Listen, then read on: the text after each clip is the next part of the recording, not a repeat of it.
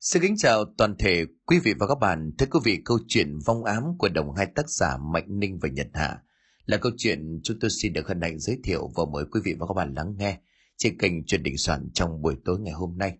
Bây giờ thì chúng tôi xin được hân hạnh mời quý vị và các bạn đến với nội dung câu chuyện vong ám qua phần diễn đọc của Đình Soạn.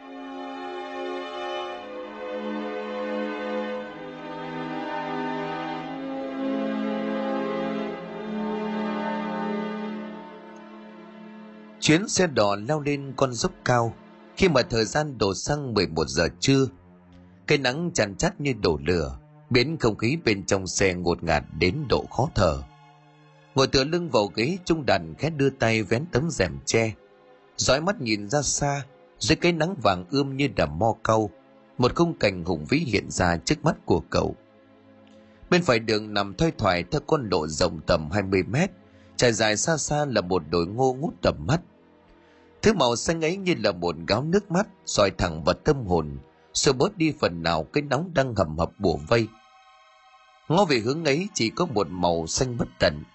Xa ngoài tầm mắt là cánh rừng đại thụ, nơi mà ngay lúc này Trung Đạt chỉ ước mình đặt chân đến đó. Buông tay rời khỏi tấm rèm, Trung Đạt ngó nhìn đồng hồ đeo tay. 10 giờ 45 phút. Theo lời của Thuấn có lẽ còn gần một tiếng đồng hồ nữa mới tới quê của cậu ta. Nén một tiếng thở dài trung đàn đảo mắt nhìn lên hàng ghế trước. Chuyến hành trình kéo dài từ bến giáp bát, đi đến đây cũng đã bảy phần đường. Hành khách trong xe đã thấm mệt, không khó để bắt gặp cảnh gần gù như bồ củi của hơn chục hành khách trong xe. Mùi mồ hôi của kẻ nào đó bốc lên oi nồng, mùi xoăn phấn rẻ tiền của à đàn bà mới từ phố thị về quê, mùi nước hoa thoang thoảng. Hàng tá mùi trộn lại làm cho không khí càng thêm phần ngột ngạt. Dù không phải người có máu say xe, song trong hoàn cảnh này, trung đàn không khỏi cảm thấy nôn nao. Bên trong xe tiếng chửi thề vì tiết trời oi bức của ai đó khẽ cất lên. Ngoài xuống hàng ghế sau thấy bốn đứa bạn của mình đang ngủ gà ngủ gật. Chúng đặt chép miệng ngồi tại vị trí cũ. Chiếc xe khách 48 chỗ bòn bòn trên con đường bỏng sát. Tiếng lơ xe cất lên đều đều thông báo điểm trả khách kế tiếp – lác đác vài hành khách tay sách nách mang, lên kinh đồ đạc tiến về đầu xe. Sắp tới điểm đỗ ở trường sàn nha. Hành khách nào xuống thì chuẩn bị đồ. Nghe thấy tên lơ xe thông báo điểm đỗ kế tiếp, trung đàn vội quay lại gọi bốn người bạn của mình. Nghe tiếng gọi, cả bốn mệt nhọc mở mắt. Thuấn chủ nhân của điểm đến hôm nay không người đứng dậy. Hai tay xách theo hai ba lô đi về đầu xe. Theo sau là thông hoa vào mỹ, cũng lật lè đồ đạc. Trung đàn nhấc cao cái ba lô màu đỏ đang nhét dưới chân, xin phép người ngồi cùng hàng ghế nhường đường.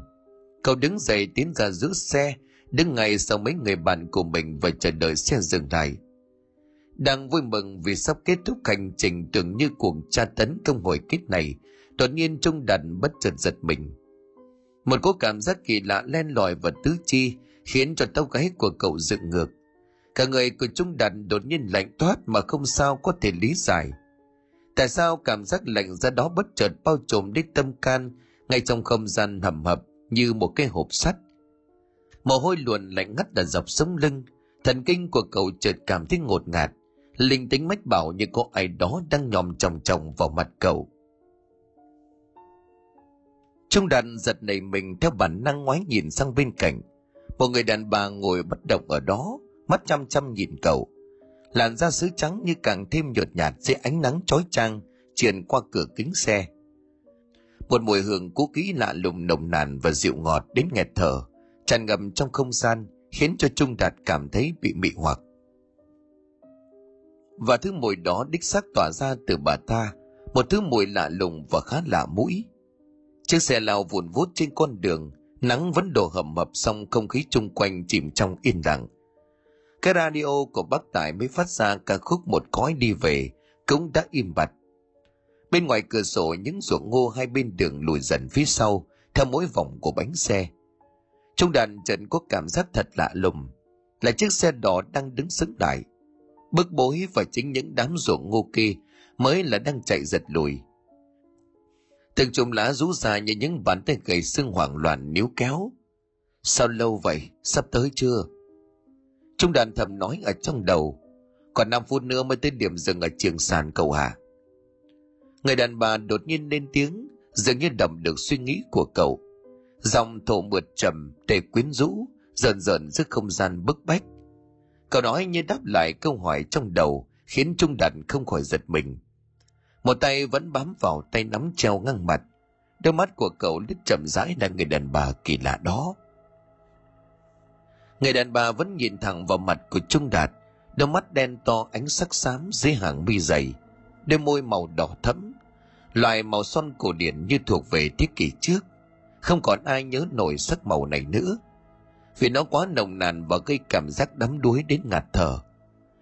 Trung đàn đang cảm thấy ngạt thở dưới áp lực của tia mắt màu xám, nhìn xuyên thấu vào làn da trắng ngà men sứ lóng lánh dưới ánh nắng. Người đàn bà này rất quen, như đã gặp ở đâu đó, rất quen. Trung đàn cố gắng lục lọi trí nhớ của mình, thế nhưng càng cố nghĩ thì càng như lạc vào một mớ bòng bong, không thấy điểm đầu và điểm cuối. Trí óc của cậu đâm ra mù mịt hỗn loạn, mơ mơ hồ hồ, như ánh trăng 17 gây gắt một màu đỏ thẫm, nằm lệch giữa bầu trời đêm muộn. Nhìn lại người đàn bà thêm một lần nữa, trong đàn càng thấy bà ta có một sức hút ma mị, hơn cả mùi hương đang tỏa ra trên người. Nét đẹp sầu muộn lưu trai rũ rượi này, một mái tóc rối từng lọn buông thả này, một đôi mắt ướt loang loáng này, và bờ môi dày mỏng đỏ gợi cảm, cánh mũi phập phồng sắc lẹm này, như từ một bức tranh xưa bước ra. Tà áo dài ren màu đỏ khiêu gợi, chỉ có từ một bức tranh xưa nào đó, treo lan liệt trong căn nhà cổ mênh mang tại triển đám tranh. Trời trung đàn dùng mình, người đàn bà nở một nụ cười héo úa, cất giọng thổ trầm. Chưa tới đâu, cậu có thể ngồi tạm xuống đây. Vừa nói người đàn bà vừa nhích người vào bên trong, tay vỗ xuống ghế chống ra hiệu. Trung đàn cũng vội vàng ngồi xuống, tay ôm cái ba lô đặt vào trong lòng. Vẫn ánh mắt soi như là thấu tâm can, khiến Trung Đạt hơi lúng túng.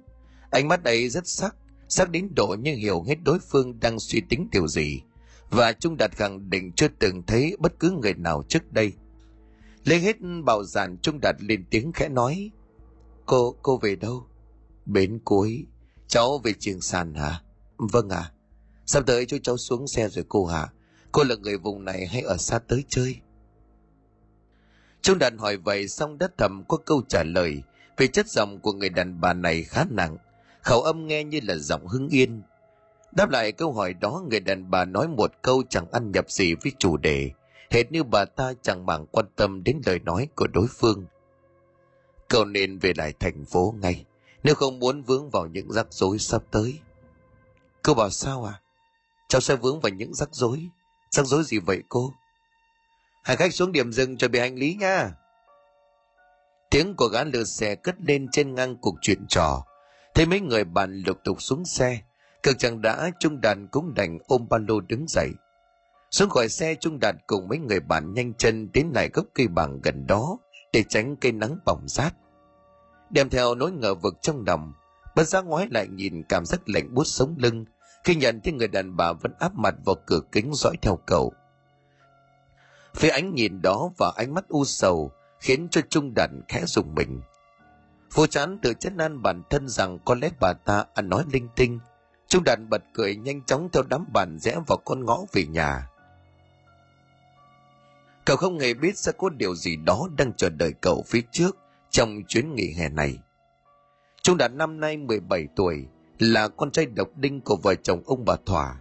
Gia đình của ông bà Thỏa thuộc dạng châm anh thế Việt ở Hà Thành, sở hữu lên đến 8 tiệm vàng, hai cửa hàng thời trang và hàng chục bất động sản, trải dài từ Ba Đỉnh cho đến Láng Hạ. Nói không ngoa Trung Đạt chính là một cậu ấm đích thực, sinh ra đã ngậm thiều vàng bắt ngập. Đi học có xe đón xe đưa. song không vì vậy mà tính cách của cậu trở nên kiêu ngạo. Trái lại Trung Đạt là chàng trang học rất giỏi, hoạt động và tốt tính. Trong lớp của mình Trung Đạt chơi rất thân với nhóm bốn người khác, tên là Thuấn Thông Hoa và Mỹ. Nhân dịp nghỉ hè cả đám rủ nhau về nhà bà nội của Thuấn chơi. Ông cũng là dịp xả hơi cuối cùng trước khi bắt đầu năm học cuối cấp đầy căng thẳng. Vậy là y như kế hoạch đã bàn. Ngay tuần đầu tiên của tháng nghỉ hè, cả nhóm đã có mặt tại bến xe. lên chuyến xe đò và bắt đầu hành trình rong ruổi lên mạn Tây Bắc. Gia đình bà nội của Tuấn nằm tại thôn Trường Kim, xã Trường Sàn, huyện Yên Châu, tỉnh Sơn La. Theo những gì được Tuấn kể và tìm tòi trên báo mạng, trung đàn cũng đã hiểu sơ qua. Địa điểm mà cả đám đặt chân tới là một vùng xã thuộc một huyện Yên Châu, tỉnh Sơn La. Nơi này cách trung tâm huyện Yên Châu 8 cây số về phía tây bắc, dọc theo quốc lộ 6. Nơi này có địa hình tương đối phức tạp, bị chia cắt nhiều bao gồm ba địa hình chính là thung lũng núi và núi cao. Song điều đó lại càng làm cho các thành viên trong nhóm thêm phần háo hức. Xong rồi thêm một cây số, cả đám cuối cùng cũng đến căn nhà của bà nội thằng Thuấn. Theo con mắt quan sát không có để nhận ra, cửa ở đây rất thưa thớt, nhà nào nhà nấy đều cách nhau một khoảng khá xa, lại chẳng hề có cầm, tường rào hầu hết toàn là cây cối mọc thành. Giữa tiết trời oi ả như vậy mà càng đi sâu vào trong làng không khí lại càng mát mẻ hơn.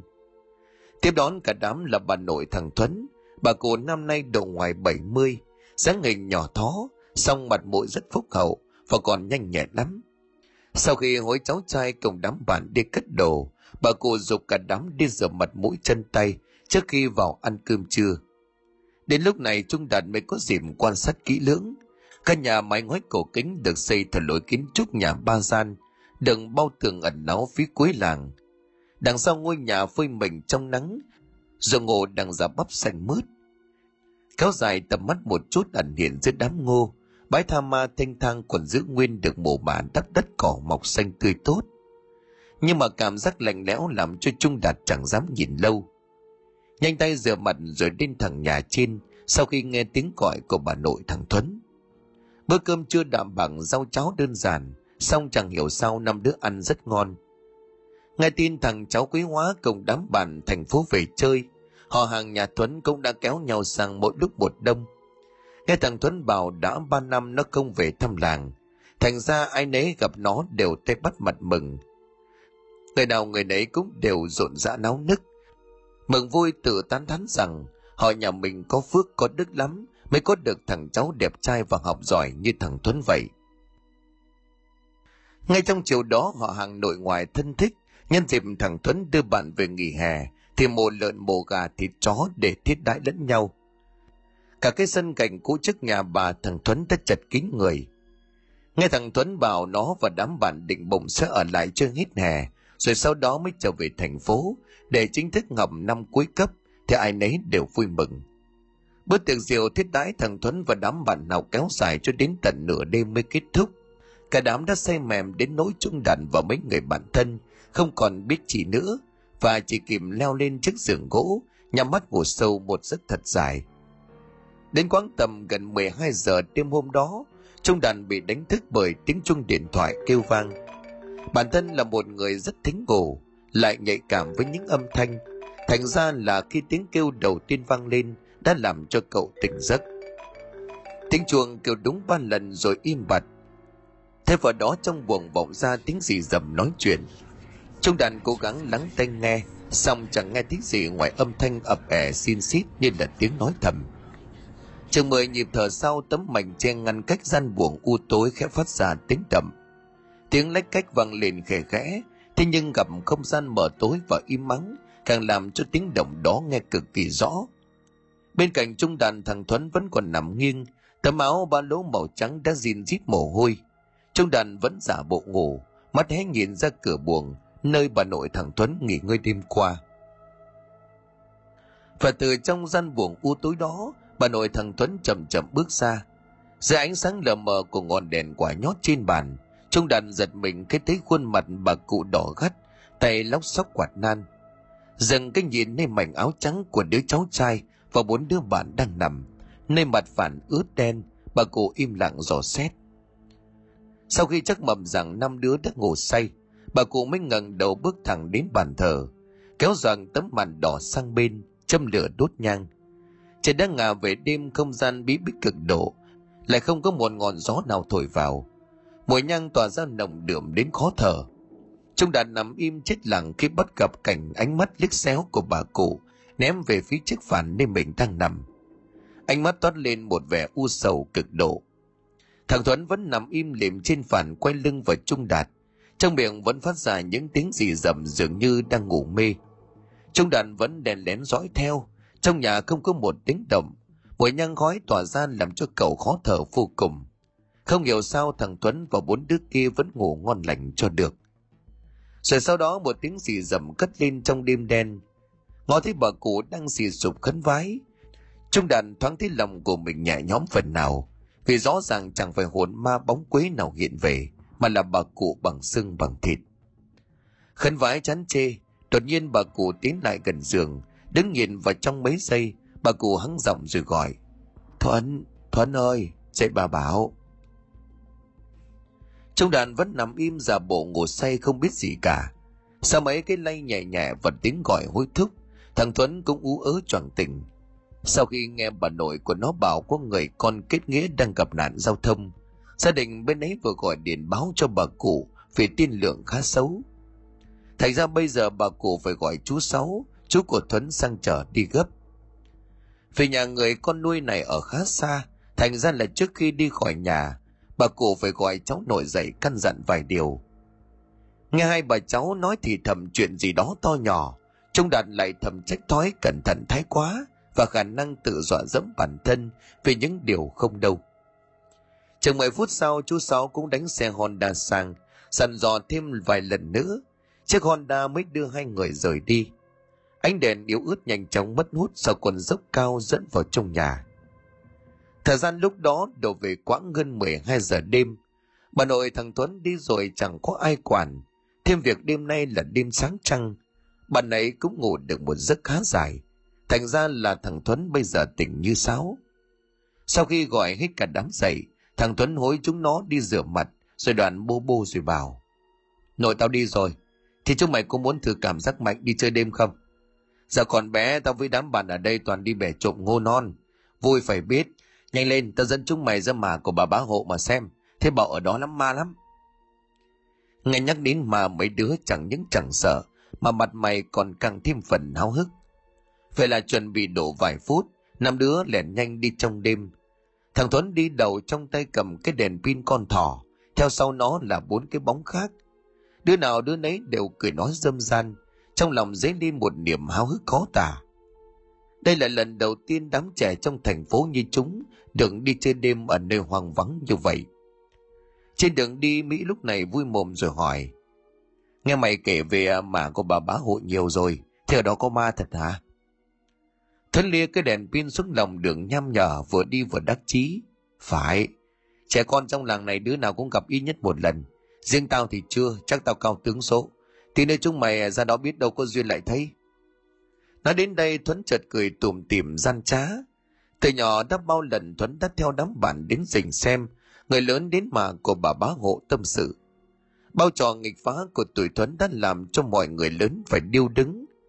Thuấn vẫn chưa quên là đó có một đôi nhân tình lẻn vào khu mà bà bá âu yếm đã bị bọn Thuấn giấu sạch quần áo, báo hại cô gái một phen đầy xấu hổ. Đang miên man hồi tưởng lại chuyện cũ, Trần thằng Thông nói chen. Gấu các ngôi mà đó thế nào? Nghe mày kể à, mấy lần tao cứ quên. Đám bạn nhao nhao gật lên đồng tình, buộc thằng Tuấn phải kể rõ gốc gác của ngôi mà đó. Theo lời của bà nội tao kể thì khu mà đó được xây dựng lâu lắm rồi, tên gọi là Mả Bà Bá, bởi lẽ nó là khu lăng mộ tư gia. Đúng ra là của bà bá nhầm từ dạo xưa, trong đó có khoảng gần 30 ngôi mộ được chôn cất, toàn là con cháu bà cả. Thế nhưng lớn nhất quy mô nhất chỉ có mộ của ông bà bá thôi. Ở đó hai ngôi mộ lớn bằng đá hoa cương xây dựng trong nhà mồ. Còn cháu ông bà bá sau này còn ai không thì chả ai biết. Ngừng lại một chút để lấy sức, Thuấn tiếp tục trần tình về những điều đã được nghe. Chỉ nghe bà nội tao kể rằng à, cách đây 30 năm, thỉnh thoảng một hai năm mới có một cô gái trở về. Cô ta trả tiền trong từ, thuê nhân công sơn mới gần ba chục ngôi mộ rồi lại đi. Cô ta là gì của ông bà bá thì không ai biết. Lúc nhỏ bố ta cũng a một lần trông thấy cô ta rồi. Chẳng biết bây giờ cô có về đây đưa tiền trong ta nữa không? Cũng chẳng à, biết là còn sống hay đã chết. Đám bạn ồ lên lặng im không nói. Trông mày thấy sao hả? Rẽ vào một con đường đất tối om, Thuấn mới dừng chân lại nhìn bốn đứa bạn rồi cười trêu chọc. Nội ta bảo là mà của bà bá nhiều ma lắm, chúng mày có dám đi không? Sao lại không? Mày đừng có hù, tụi ta không tin trên đời này có ma đâu. Nghe con Hoa quả quyết, Trung Đạt cũng thầm khẳng định như vậy. Bản thân của cậu không hề tin vào những hiện tượng siêu nhiên, nhất là những chuyện ma quỷ hoang đường thì càng chỉ có trong phim ảnh. Như vậy cho nên cậu cũng ngộ vào nói mấy câu để liên gân. Vậy mà chưa nói xong thì thằng Tuấn đã dọa. Tụi mày đừng có mà nói cứng nha, một lát nữa gặp ma rồi lại khóc ầm cả lên. Nói thiệt cho chúng mày biết, làng này mấy đứa đã bị ma giấu trong mả của bà bá rồi đấy. Vừa nói thằng Tuấn vừa tủm tìm cười, cả đám lặng bước đi trong đêm. Trăng hôm nay sáng quá, xoay tỏ bóng năm người đang chập chờn trong bóng lá. Tiếng côn trùng rì rà hòa lẫn tiếng gió đêm yên bình đến lạ, cảnh quê đẹp như là tranh vẽ. Khác xa với trí tưởng tượng của cả đám, mà của bà bá hộ công nghệ hoang tàn thâm u, hay dấy lên một cảm giác rợn rợn như bao khu nhà mồ khác. Mà trái lại khu nhà mồ có hai trụ cổng khá lớn, bên trên có hai con sư tử an tọa. Dưới ánh trăng đêm ngó nhìn sơ qua, có thể thấy khu màn này được xây cất khá rộng. Bên trong đối vào có hai hàng cây cảnh đặt song song và con đường dẫn vào trong đó được lát đỏ. Thật chẳng khác gì một công viên thu nhỏ. Cả đám mạnh bào tiến vào bên trong, đi hết lối vào qua hai hàng cây im lặng đứng hai bên. Đập vào mắt của cả đám là khu nhà mồ này còn lớn hơn tưởng tượng gấp bội.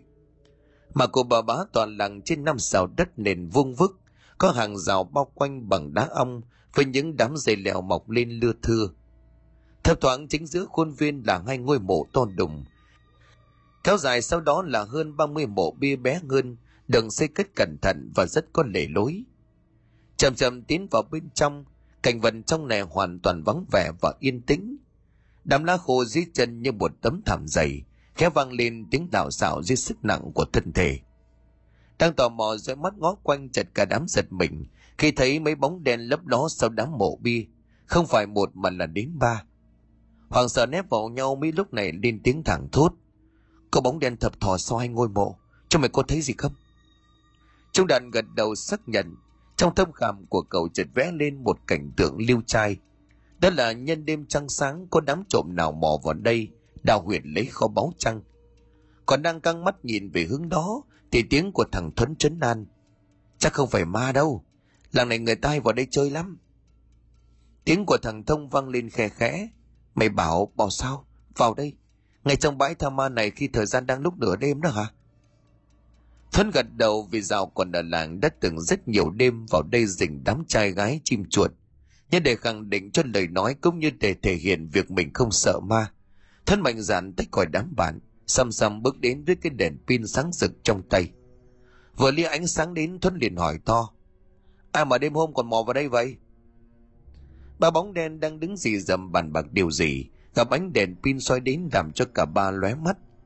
Theo bản năng không ai bảo ai, Cộng đưa tay lên cản luồng sáng trắng đó. Cộng với đó Thuấn lúc này cất giọng ngạc nhiên. Ồ, chú Phúc, chú Tâm và cả chú Kha. Các chú làm gì ở đây vậy? Cháu Thuấn đây, cháu Thuấn cháu nội bà Hân đây à? Nghe tiếng của Tuấn cả ba người đàn ông kia khựng lại vài giây. Liền sau đó một dòng ồm ồm vang lên nửa mừng nửa vui.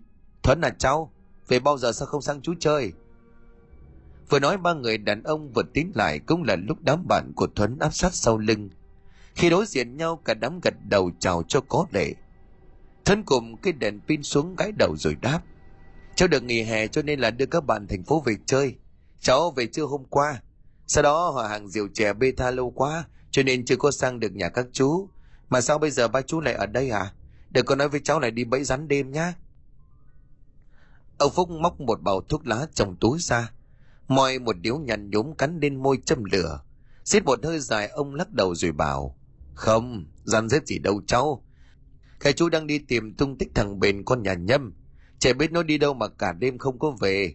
Nhà nó đang nháo nhào lên kia kìa. Nghe tin là cả làng bảo nhau đi tìm. Chú với chú Kha với chú Tâm đến đây kiếm mà chẳng thấy nó. Đang tính à, bản nhau ra bãi đồng cạn thì nghe tiếng của cháu. Thuấn lúc này liền thẳng thốt. Chết thật. Thế có khi là nó mải chơi nên ngủ lại nhà ai không chú? Ông Tâm lúc này đáp thay bằng một giọng ảo não. Không, vợ chồng thằng Nhâm đã đi hỏi thăm cả rồi.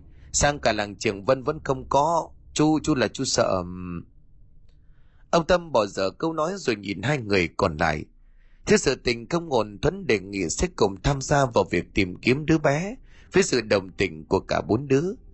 Dẫu sao giờ này về cũng chẳng ngủ được. Đám mong phúc gật đầu đoạn giao hẹn đúng một tiếng sau, cả đám sẽ về tập trung tại nhà của vợ chồng Nhâm.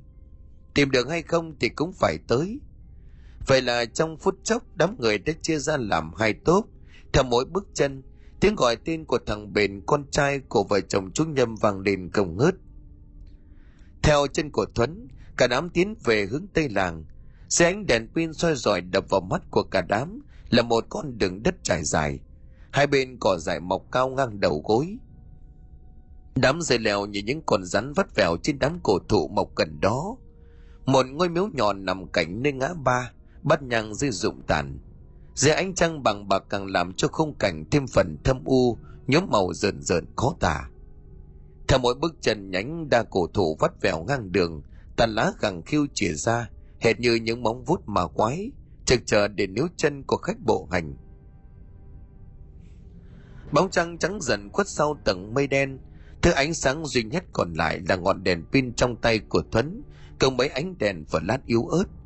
Từng đợt gió trướng thốc lên làm cả đám cảm thấy hơi lạnh, Đi sau cùng đám bạn đến bây giờ Trung Đạt mới thấy rõ sự âm mưu của nơi cậu đang đặt chân đi. Bao quanh cậu là một bầu không gian lạnh lạnh. Gió thổi ù ù qua những cành lá um tùm tối đen. Cái vùng đen tối đó phủ lên con đường dài như là giấu kín những điều kỳ dị ở đó. Đám bạn nem nép đi bên nhau, chốc chốc lại đứng nghiêm ngoái mặt về đằng sau để quan sát. Cảm giác đi trên con đường thâm u làm cho cả đám phải cảnh giác tột độ. Đang vừa đi vừa gọi, Trần Trung đặt khựng lại. Mấy vài giây trước hình như cậu đang nghe tiếng chân của ai đó lướt lên trên tảng lá khô. Thanh âm rào rào nghe chừng gấp gáp lắm. Ngó sang hướng đó, Trung đàn thấy có một căn nhà bỏ hoang, hình dáng nòm khá sập sệ. Do vậy căn nhà như toát ra một thiết lực vô hình nào đó, khiến cậu không thể nào rời mắt nhưng cái giật tay của Hoa làm cho cậu bừng tỉnh. Đạt, làm cái gì đứng được mặt ra vậy? Đi nhanh lên nào. Trung Đạt đầm mờ rồi vội theo chân của đám bạn. Xong tìm khắp lượn chẳng thấy tâm hơi của thằng bé đâu. Cực chẳng đã đám bạn lại cùng nhau quay về tập họp tại nhà chúng Nhâm theo lời hẹn bàn nãy. Tiếng thở dài náo ruột vang lên trong đêm vắng. Thuấn dẫn đầu nhắm hướng căn nhà nằm ở cuối làng xăm xăm bước đi. Theo sau Thuấn là bốn người bạn, bóng năm người đổ ập xuống con đường làng gập ghềnh căn nhà của vợ chồng ông bà nhâm nằm cạnh ven sông cách xa khu làng một con đường đất và một ruộng ngô mọc ken đặc năm người đến nơi cũng đã lúc bóng trăng khuất hẳn sau màn mây đen tiếng sấm đi đùng vang lên kèm theo hơi ẩm sộc lên trong không khí, có lẽ sắp có mưa to. Dưới ánh chiếc lập lòe căn nhà lọt thỏm với khoảng sân chật hẹp. Lúc này đã lộ nhố đám người. Cả đám nhìn nhau với một nét mặt ái ngại. Chúng đàn đảo mắt nhìn quanh khắp lượt. Gọi là nhà thế nhưng thực ra không khác gì cái tròi vịt là mấy. Căn nhà đất ba gian bên trái là buồng, bên phải là nhà chứa củi cộng với gian bếp. Chính giữa là một bộ bàn ghế ọp ẹp phía sau cùng là án hương sau tấm mảnh đỏ buông rổ bên trên tường treo mấy khung ảnh úa vàng mấy tờ giấy khen đã quăn lại hết mép ở giữa nhà cô Nhâm đang vẩn vã khóc than, trong khi chú Nhâm đã đẫn ngồi tựa cửa. Mắt vô hồn nhìn ra ngoài con ngõ u tối. Đám người làng ai nấy đều xúc lại động viên, song tiếng khóc ngặt ngặt của cô Nhâm vẫn không ngớt. Tiếng hờ gọi con vang lên trong khung cảnh nhập nhằng sấm sét, càng làm cho bầu không khí nhúng một màu thiên lương.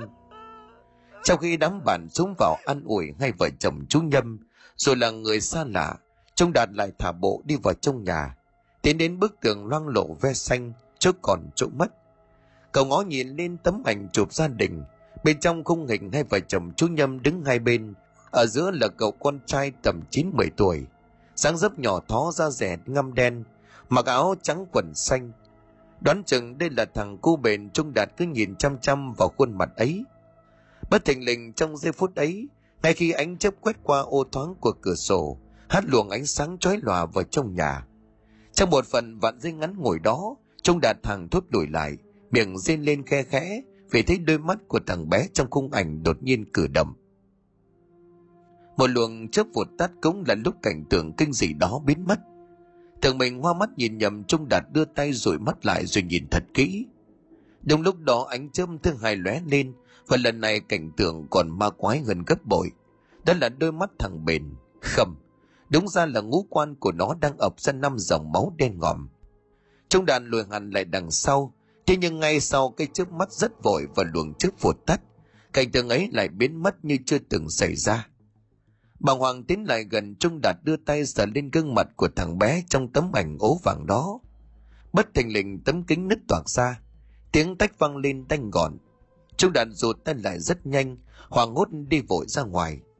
Trong lòng không khỏi dấy lên một cảm giác khiếp đảm. Thế trời nổi cơn rông bão to, biết có đi tìm cũng vô vọng. Một cô già lên tiếng liền chấn an. Trẻ con nó ham chơi là lẽ thường, vợ chồng thằng Nhâm đừng có nghĩ gì cả Trời ạ, đường rông bão thế này, thôi bây giờ ai về nhà nấy, sáng mai tập trung ở đây đi tìm thằng bé một lần nữa cho nó yên tâm.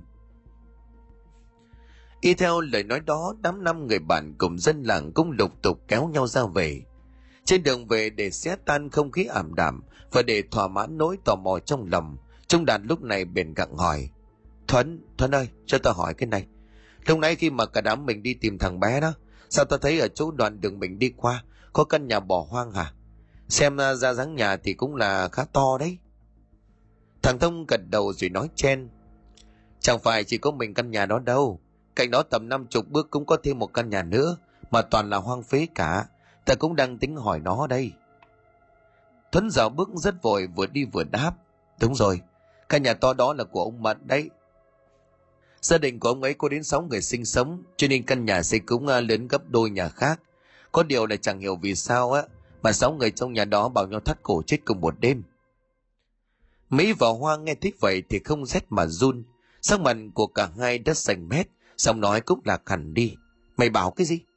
Sáu người trong nhà đó bảo nhau thắt cổ chết cùng một đêm. Thân lúc này khẳng định chắc nịch. Chứ mày không nghe nhầm đâu. Tao nghe người ta đồn là ông này lên màn Hà Giang làm ăn. Sau đó cặp kè với một người con gái trên đó. Nó sôi chắn trẻ rồi à, tính quất gợi truy phong. Về đến làng này yên ổn được độ trăm ngày thì có việc xảy ra. Thế bảo là bị chơi ngài hay là thư ếm gì đó. Có lẽ là đòn thù tàn độc của nhân tình kia. Rẽ vào con dốc dẫn về nhà Thuấn tiếp tục kể.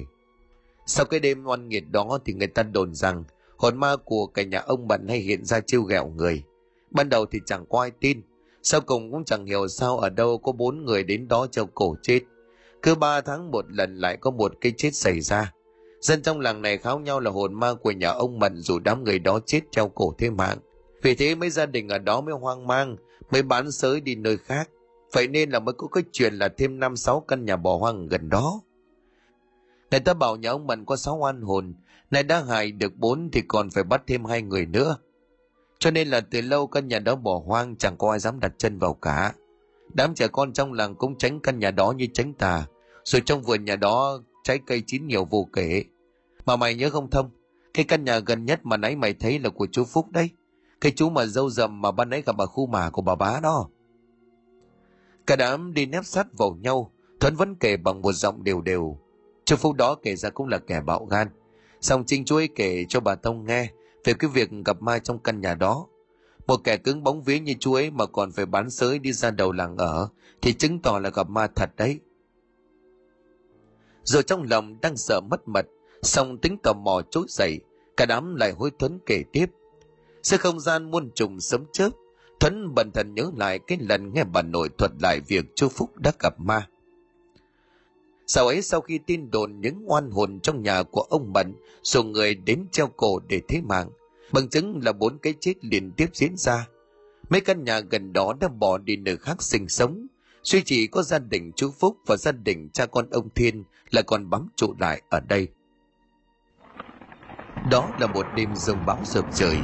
Chú Phúc có việc đi về thành phố. Về đến gần nhà thời gian đã đổ về khoảng 11 giờ đêm. Đang vội phóng xe về nhà để tránh cơn mưa lớn.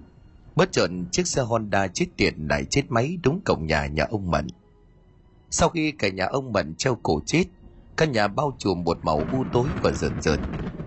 Chiếc Honda quái ác lại chết máy đúng chỗ u ám này phạm là bất cứ ai rơi vào trường hợp này đều ớn lạnh toàn thân. Vậy mà chú phúc nào có sợ? Những lần đi đêm về hôm theo đám bạn đi săn rắn đêm đã làm cho chú phúc can dạ hẳn. Rồi những lời đồn đại được thiêu dệt quanh căn nhà ma ám này. Nhưng chú phúc chỉ coi như là chuyện bịa đặt. Chứ không tin trên đời này có ma. Và nếu như có ai đem chuyện ma quỷ ra để dọa nạt, thì chú gạt đi ngay nếu cho ước, chú chỉ ước cứ một lần được diện kiến, để xem con ma mặt ngang mũi dọc nó làm sao. Đang lúc loay hoay sửa xe thì bất ngờ chú phúc đứng bật dậy. Khi nghe tiếng người em họ gọi, quay lại sau chú phúc thấy em họ của mình đi chơi về đêm. Người em họ này mới ghé chơi chiều nay, chắc mới sang nhà mấy đứa bạn về. Thấy đứa em cứ đứng khựng lại mở mắt chừng chừng, tay chỉ thẳng vào ngôi nhà ông mận. Chú phúc thấy lạ cho nên liền gặng hỏi thám, mày làm cái gì cứ u ớ thế hả? Gọi ba lần đứa em mới hoàn hồn giật mình, thám chạy vội đến bấu lấy tay của anh họ mình, rồi nói bằng một giọng run rẩy. Có có có người có người đi vào ngôi nhà hoang anh ạ. À? chú phúc giật mình ngoái nhìn vào căn nhà đang phơi mình im lìm dưới ánh chớp đoàn nghi hoặc rồi hỏi, người nào? Ta có thấy ai đâu? Khéo mày tưởng tượng ra đây chứ đâu ra người. Ngôi nhà này đã bỏ hoang cả năm làm gì có ai qua lại mà ra với trả vào? Ta đứng lù lù ở đây, chả nhẽ có ai vào ta lại không biết. Thám lúc này khăng khăng đáp, rõ ràng là có người. Em thấy rõ muộn một có người mặc quần áo bà ba dáng ấy là đàn bà không lẫn được đâu. Lúc đó em cũng thấy lạ lắm. Giữa con đường ngheo hút nhà dân thưa thớt không một bóng người. Lại có một người đàn bà đi bộ. Bộ dạng và tướng đi cũng rất là kỳ quái. Ngừng lại một giây như để lấy lại bình tĩnh thám đưa cặp mắt len lén nhìn về căn nhà rồi tiếp lời. Dù chỉ khoảng cách vài bước chân ngắn ngủi, thế nhưng em cũng phải trao mày thì mới nhận ra. Cái người đàn bà đó đi chân trần, dáng đi rất là thanh thoát, nhẹ nhàng như thể là chân không chạm đất. Trên tay của bà đó còn cầm một cái sợi dây thừng dài, một đầu được buộc lại tựa như là một chiếc thòng lọng, tựa hồ như là mới lia đèn pin qua xem xét. Cái đèn pin em đang cầm đây này, đúng lúc đó thì ánh đèn lướt qua em chợt nổi cả gai ốc lên. Phúc đưa mắt nhìn về hướng căn nhà hoang, nơi có cánh cẩm sân màu đỏ đã chóc gần hết rồi lắp bắp.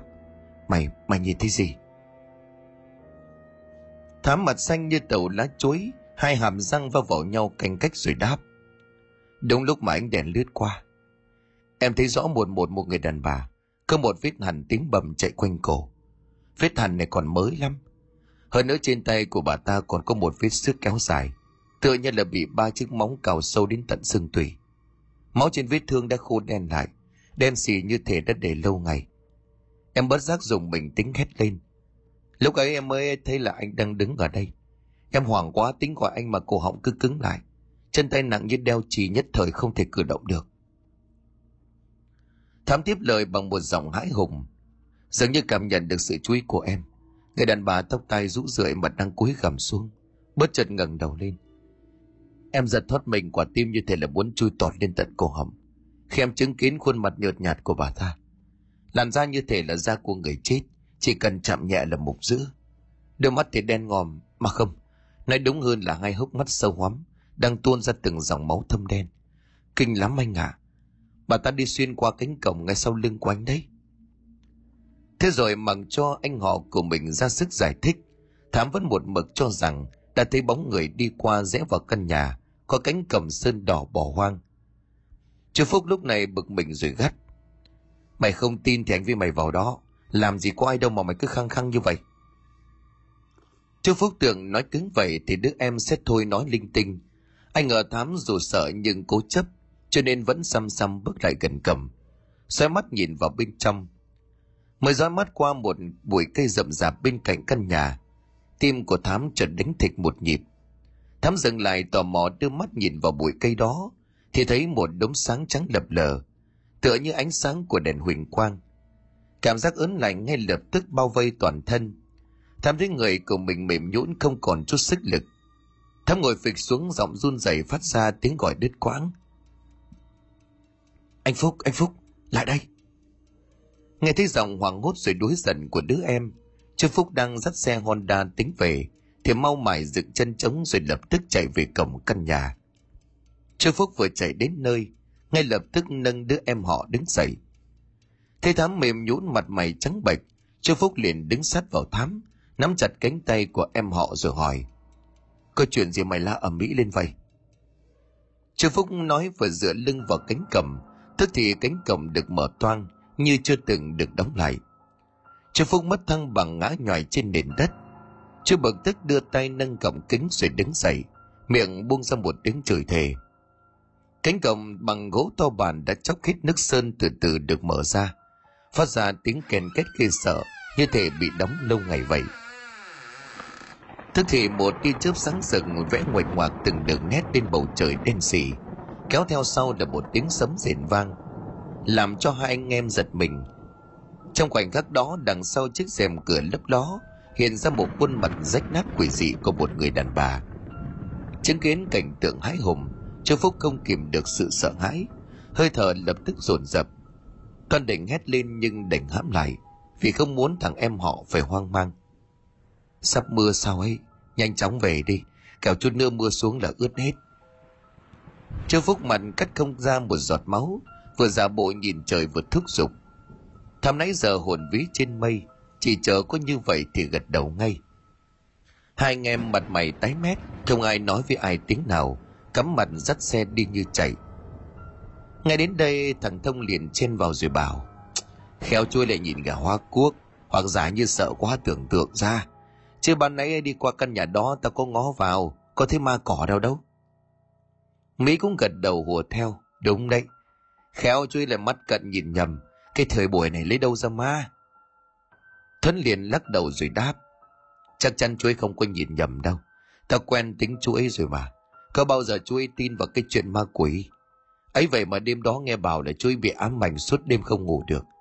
Còn chưa hết đâu, để tao kể cho mà nghe. Nói đoạn thuấn trong mày tiếp tục kéo cả đám về những sự việc quỷ dị mà chú phúc đã phải đối diện sau đêm thức trắng đó, sáng sớm hôm sau chú phúc lật đật trở dậy, nhanh chân tiến ra mở cửa cho sáng sủa nhà. Có ánh sáng thần trí của chú tỉnh táo được mấy phần. Đem theo những nghi hoặc trong lòng, chú bậm môi quyết tâm trở lại xem cho rõ thực hư. Vì đến giờ phút này bản thân của chú cũng không tin vào thế giới cõi âm, vào bóng người đàn bà trong căn nhà hoang, dưới tiết trời rông bão đêm qua mới ra đến đầu con ngõ, chú giật mình khi thấy mấy người trong xóm buôn đông ở cổng căn nhà hoang. Chú xứng người mấy giây rồi cũng tò mò bước ra xem.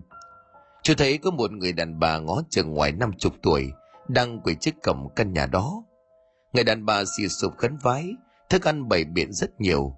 Nào là quần áo giấy, bánh tét gần 10 cặp, trái cây nhang đèn gạo muối, tiền vàng đủ cả.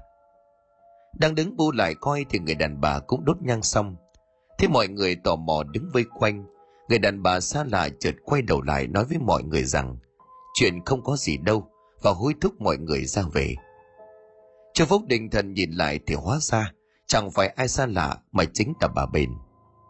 Bà Bền là người Trường Mai. Cách làng này chỉ đổ một cánh đồng rộng.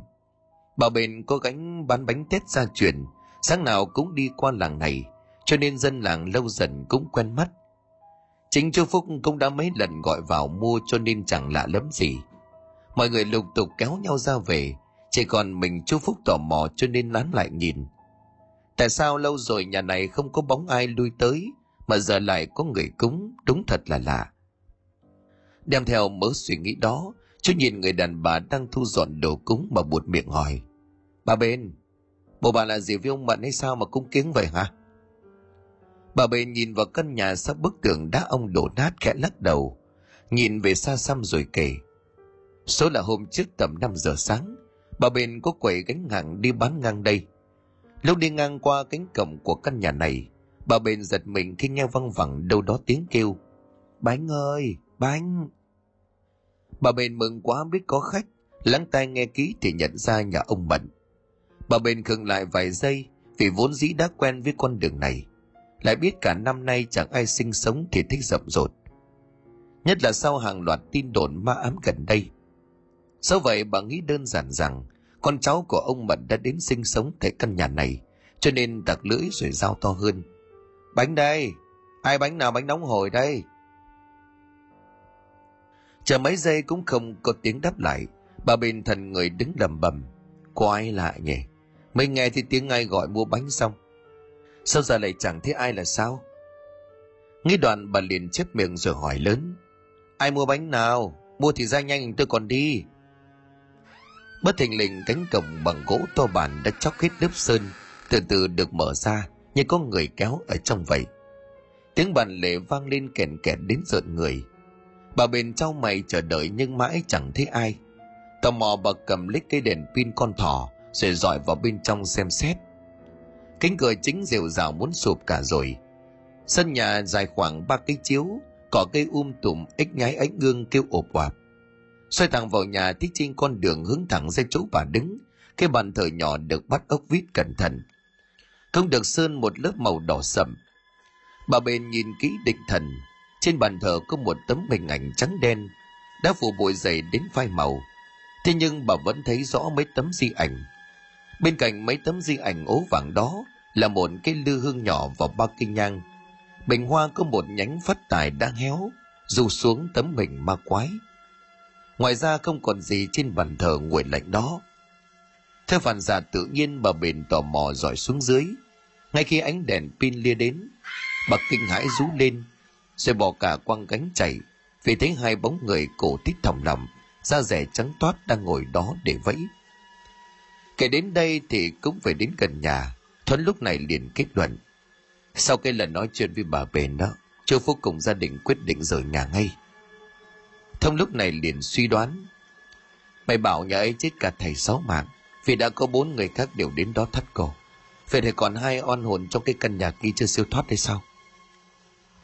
Thuấn im lặng không đáp. Cả đám về đến nhà khi thời gian đã đổ về gần 2 giờ sáng cánh cửa nặng nề vừa đóng lại thì mưa đã ẩm ẩm rơi. Cả đám quyết định để đèn rồi lên giường nằm nói chuyện. Chủ đề đều xoay quanh ngôi nhà ma ám và việc thằng bé bền mất tích. Bắn đi tầm một tiếng sau, ở bên ngoài tiếng sét giật gào. Bên trong căn nhà năm người đang ngủ thiếp đi. Trung đạt nằm ngoài cùng đôi vầng trắng xót giòn mồ hôi với đôi lông mày khẽ nhíu lại. Cậu đang lặng vào trong một giấc mơ trong giấc mơ đó, cậu thấy mình đang đứng trước một căn nhà hoang của ông mận căn nhà với cái cẩm sơn đỏ đóng im lìm, như là che đậy những bí mật khủng khiếp và bầu không khí huyền bí ở bên trong. Trung đàn đưa tay mở cầm, hai cánh cầm nặng nề được nhích ra, tiếng bàn lệ rít lên vắng óc với luồng âm phong ùa ra, như là muốn nút trọn tâm can vào hố sâu u tối. Tần ngân đứng ở ngoài, trung đàn dõi mắt nhìn và lắng tai nghe trong nhà im lặng như tờ. Trung đàn không dám thở mạnh, cậu căng mắt quan sát nhưng chẳng thấy gì cả. Cánh cửa chính đã chóc gần hết nước sơn. Có gắn hai lá bùa màu vàng, trên đó vẽ những ký tự ngoằn ngoèo. Vàng trên không trung có tiếng cú kêu càng tăng thêm phần hồi hộp cho cậu. Trái tim sớm đã đập dồn dập trong ngực. Đêm đã khuya, sương xuống đã ướt cả vai áo. Trung đàn chợt thấy hoảng sợ vì một mình giữa đêm mở sương gió lạnh lẽo dần ngấm vào thịt làm cho cậu dùng mình. Chưa kịp định thần thì chợt trong nhà đèn vừa vụt sáng lên. Liền sau đó cánh cửa gỗ từ từ được mở ra. Ném ra ngoài màn đêm tịch điêu là thanh âm kèn kẹt của tiếng bàn lề dì xét. Trung đàn vẫn đứng yên tại chỗ, mắt nhắm nhìn chừng chừng vào trong nhà, với một vẻ kỳ lạ. Nửa như là kinh ngạc, nửa như là sợ hãi. Phần trăng thượng huyền ban nấy đã bị mây đen che khuất bây giờ ló ra một thứ ánh sáng lờ mờ. Trong không gian tranh tối, tranh sáng đó, trung đạt nhận ra một người đàn bà cùng một đứa trẻ độ tầm 10 tuổi, đứng cạnh khung cửa nhìn cậu. Người đàn bà mặc bộ đồ trắng, giơ tay ra hiệu về chỗ ngay đá bùa quái ác kia. Dường như bà ta sợ điều gì đó cho nên không dám đến gần. Trong khi trung đàn còn đang chôn chân tại chỗ, thì bất thình lình sau lưng của cậu có một bóng trẻ con khác đang lầm lũi tiến lại nghe tiếng chân đậm trên lá khô, trung đàn bằng hoàng quay mặt lại. Ngay khi vừa diễn kiến, cậu cả kinh nhận ra đứa bé đó chính là thằng bền. Thằng bền như là một cái xác không hồn đi ngang qua cậu, chậm chậm bước qua bậc cẩm tiến vào bên trong nhà, khi bóng người đàn bà vẫn không ngừng vẫy tay. Trung đàn thằng thốt tính kéo thằng bé lại, xong đột nhiên tay của cậu xuyên qua nó, hệt như sự xuất hiện của cậu không hề tồn tại như có một ma lực vô hình thúc giục, thằng bền đờ đẫn tiến đến cánh cửa, cũng là lúc trung đạt chạy đến nơi. Mặc sức gào thét nhưng không thành tiếng, thằng bền đưa tay gỡ hai lá bùa trên cửa xuống. Cánh cửa chậm chậm được mở ra, thằng bền bước hẳn vào bên trong. Trung Đạt cũng cắn răng tiến vào. Cả hai tiến vào một căn phòng u tối, nơi bức tường thông ra vườn sau đã đổ vỡ một mảng, tạo thành một lối đi ngó qua chỗ ấy nhìn ra sau vườn, trông đàn thấy người đàn bà và đứa bé ban nãy đang đứng tít tận cuối vườn. Bên cạnh một cây xoài cổ thụ có cành lá lớn, góc khuất trong đám cỏ dại khá cao. Thằng bền như bị ma nhập, cứ như vậy đi qua bức tường thủng và tiến đến. Trung đàn cũng mau mải tiến theo bóng lưng của thằng bé. Đến gần gốc cây xoài bóng của người đàn bà và đứa bé ma quái kia đã biến mất cảnh tượng đó không làm cho trung đạt cảm thấy sợ bằng việc trước mắt. Tự nhiên bao giờ thằng bến đã leo lên cành cây. Trong tay của nó cũng không biết đã cầm một sợi dây cháo buộc trâu từ lúc nào. Thằng bé cứ như người vô hồn, đôi mắt đã đẫn xong hành động lại rất dứt khoát. Dưới ánh trăng thượng huyền mới ló ra khỏi mây đen, một đầu sợi cháo đã buộc cố định vào cành cây. Đầu kia đã thít thành một vòng thòng lọng. Trong khi trung đạt hoảng hốt kêu gào thằng bền vội đút đầu vào thòng lọng và buông mình xuống. Chân tay của thằng bé co giật, hai mắt tròn trắng với cánh tay đưa lên cần cổ, cao cấu trong tuyệt vọng. Mất bà giày chết lặng, trung đạt hoàng hồn nhào đến tính cứu thằng bé. Thế nhưng ngay lập tức cậu há hốc miệng, hai mắt lạc thần ngã ngồi ra đằng sau. Bên dưới đôi chân đang buông thõng từ lúc nào người đàn bà và đứa bé trong căn nhà ban nãy đã xuất hiện mỗi người ôm một cẳng chân của thằng bền, rồi ra sức ghi chặt xuống thật mạnh. Thằng bền nghẹn thở dãy mấy cái da mặt bị máu động dẫn đến tím bầm. Hai mắt như lòi ra với cái lưới thẻ lẻ dớm máu. Đoạn buông thõng chân tay vô hồn chết tốt. Có tiếng mèo kêu trong màn mưa, kéo trung đạt thoát khỏi cơn ác mộng kinh hoàng. Tiếng thét kéo dài ngân vang khắp căn nhà, làm cho đám bốn người bạn kia cũng bàng hoàng tỉnh giấc ai nấy đều mặt mày tái xanh nhìn nhau. Chưa kịp để ai hỏi han, trung Đàn đã đứng bật dậy. Linh tính mách bảo việc mới trải qua không phải là cơn ác mộng.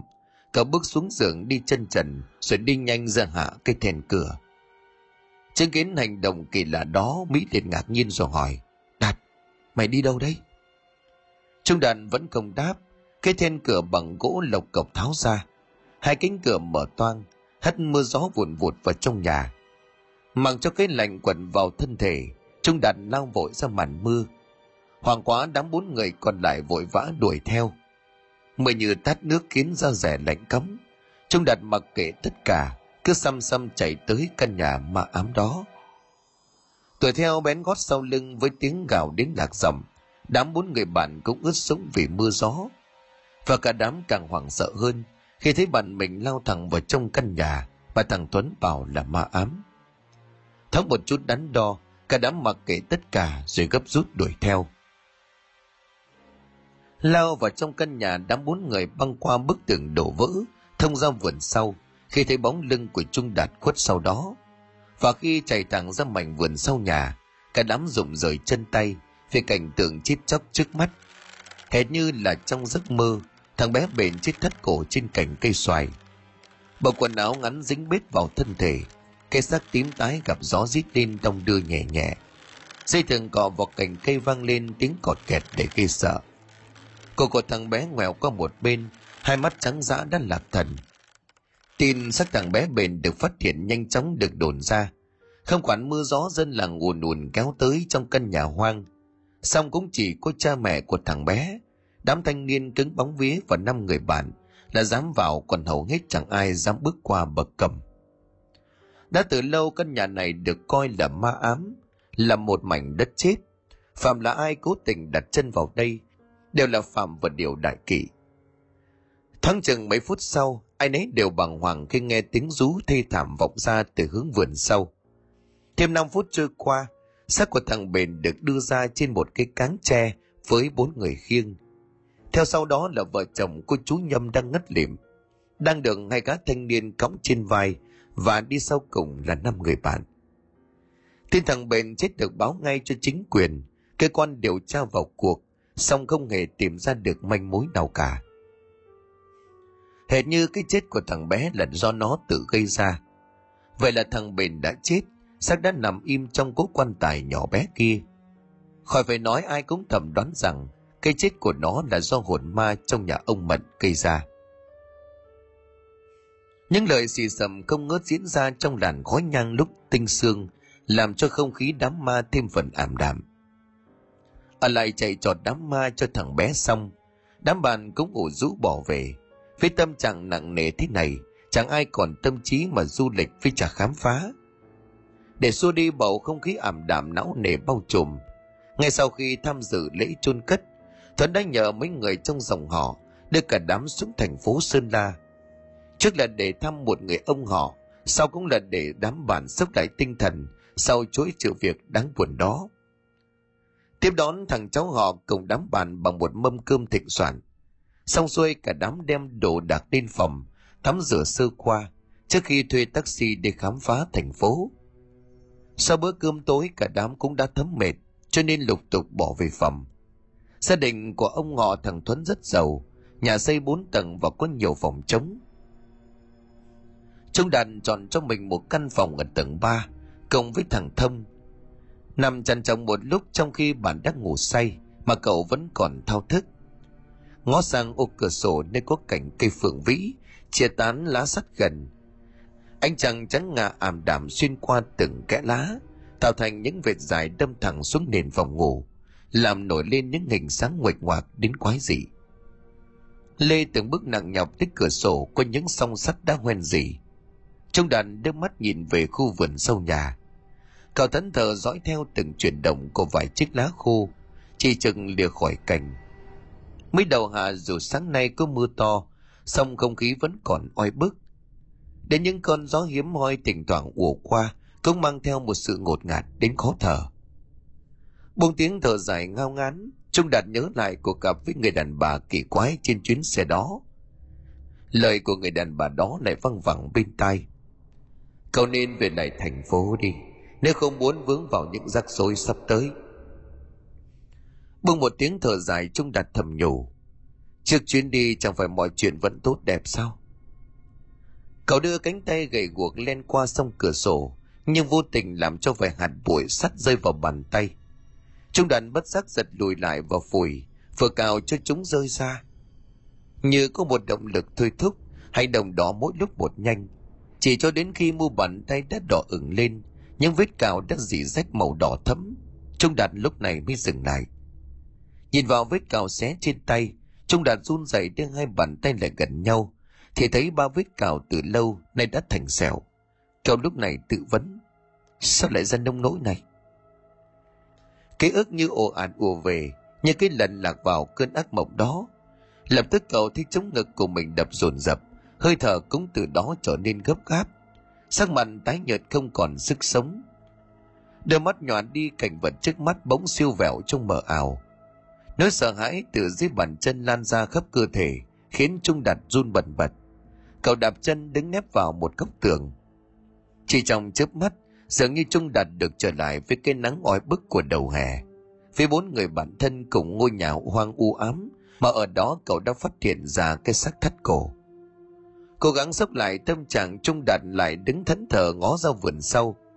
Xe ánh trăng trắng ngà hàng liễu mọc sắt hàng rào sau nhà, là hình ảnh đẹp mắt vẽ lên trong màn đêm, những đường nét mảnh rẻ mềm mại.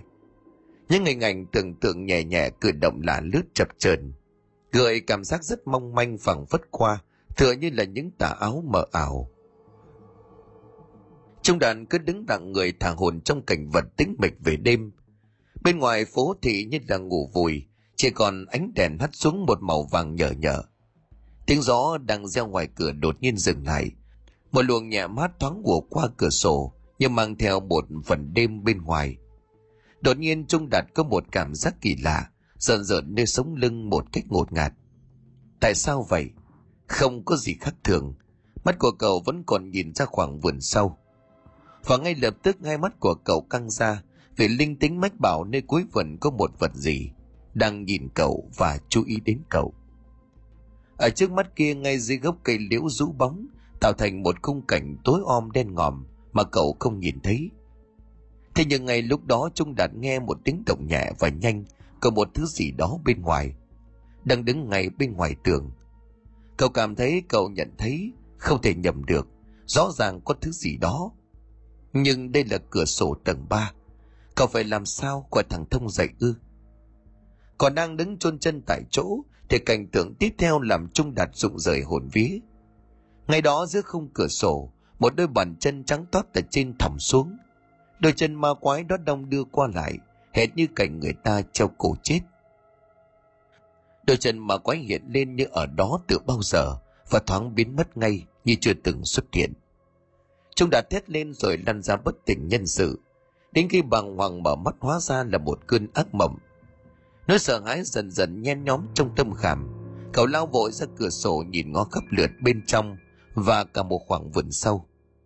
Tim của cậu đập mạnh mồ hôi dịn ra, các giác quan căng lên. Lắng nghe mỗi tiếng reo động xung quanh. Gió thổi rì rào trên ngọn phượng vĩ, trong cành đá, những âm thanh như tự xa về và hơi lạnh bao vây khiến cho cậu khẽ rùng mình. Bóng tối âm mù đang nắm đại quyền, đen tối cả một vùng trời bắt đầu nổi sấm sét báo hiệu một cơn mưa đêm ập tới cành phượng vĩ chia sát ra cửa sổ đang vặn mình răng rắc nằm như cánh tay mà quái đang vươn dài trực trở tóm lấy cậu trung đạt chợt cảm thấy bực mình vì không cứng nổi sự lo ngại ngày càng tăng không ngờ ngôi nhà này về đêm lại có vẻ hoang tịch đến vậy nơi khó chịu chỉ khẽ dịu lại khi cậu thấy dưới con đường lộ có mấy ánh đèn xe honda lao vụt qua và cũng chính giây phút đó, khi ánh đèn lướt qua cậu đã nhận ra một bóng người mặc đồ trắng đứng ngay cạnh hàng rào. Hướng mặt lên ô cửa sổ nhìn cậu đăm đăm. Cái nhìn đó khiến toàn thân của Trung đặt lạnh toát và như có một luồng điện ma quái chạy dọc sống lưng, bóp nghẹt trái tim của cậu, lan đến não bộ, làm cho nỗi hoảng sợ dâng lên đến tột cùng theo phản xạ tự nhiên, trung đặt lùi lại với tiếng kêu thẳng thốt chờ mấy giây bằng hoàng qua đi, Cậu nem nép tiến lại gần cửa sổ và ghé mắt nhìn. Con lộ im mắng bóng của người đàn bà đã biến mất. Một ánh chớp lóe lên, sau đó là tiếng sấm bầm bầm như gào thét. Bất giác trong giây phút ánh chớp quét qua mặt của Trung Đạt. Ngay trước tầm mắt của cậu hiện lên một gương mặt tím tái, một mái tóc rối bù và sợi thòng lọng đang thít chặt cổ.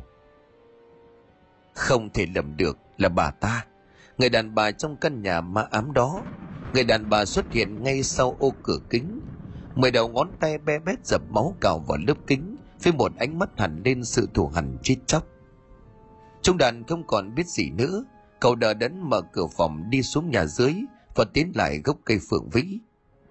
Năm phút sau ở tầng một, đang miên man trong giấc ngủ vùi, mới giật mình tỉnh giấc vì tiếng sét quá lớn. Cánh cửa sổ ban nãy mở ra cho thoáng, nay đã bị gió đập thình thình vào tường. Mi mệt mỏi chống tay ngồi dậy, đưa tay kéo cửa lại.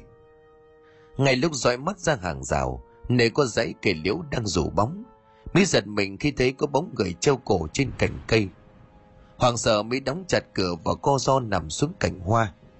Trong lòng cô chấn an, có lẽ vẫn còn nắm mảnh sau khi chứng kiến cái xác thất cổ của thằng bền. Cũng đúng lúc đó trên tầng 4 đang ngon giấc thuấn ú ớ giật mình khi nghe tiếng chuông điện thoại reo vang. Mà nhắm mắt mở bấm nút nghe, ở đầu dưới bên kia tiếng chú phúc vàng đền gấp gáp. Chết rồi thuấn ơi, nhà tím nhâm mời thầy về xem bói, thấy bảo là cái thằng bền bị ma nó rủ ra đó treo cổ thế mạng hồn ma trong đó sớm cũng đã hóa quỷ. Nó hại thằng bé con xong thì sẽ để cho thím nhâm phát hiện ra, sau đó sẽ hại thím mấy vậy mà bạn của mày lại phát hiện ra cái xác trước, nên con quỷ nó không thể hại chết thím nhâm. Thấy bảo là trong vòng 7 ngày, cái thằng bạn của mày phải ở trong chùa không có được đi đâu. Qua 7 ngày con quỷ sẽ không thể hại được nó chúng mày đang ở đâu? Cái điện thoại dây đánh cảnh xuống nền nhà, thuấn lao vội xuống tầng 3 với tiếng còi rất lớn bên cạnh liễu sau nhà trung đạt đã chết lẻ lưỡi, cái áo được kết thành một sợi thòng lọng, đang thít chặt ở cổ họng. Có tiếng cười the thé vọng lại trong màn đêm. Mưa trắng trời do vũ vã manh áo cọ vào cành cây, xít lên những tiếng cọt kẹt, đến rợn cả tóc gáy.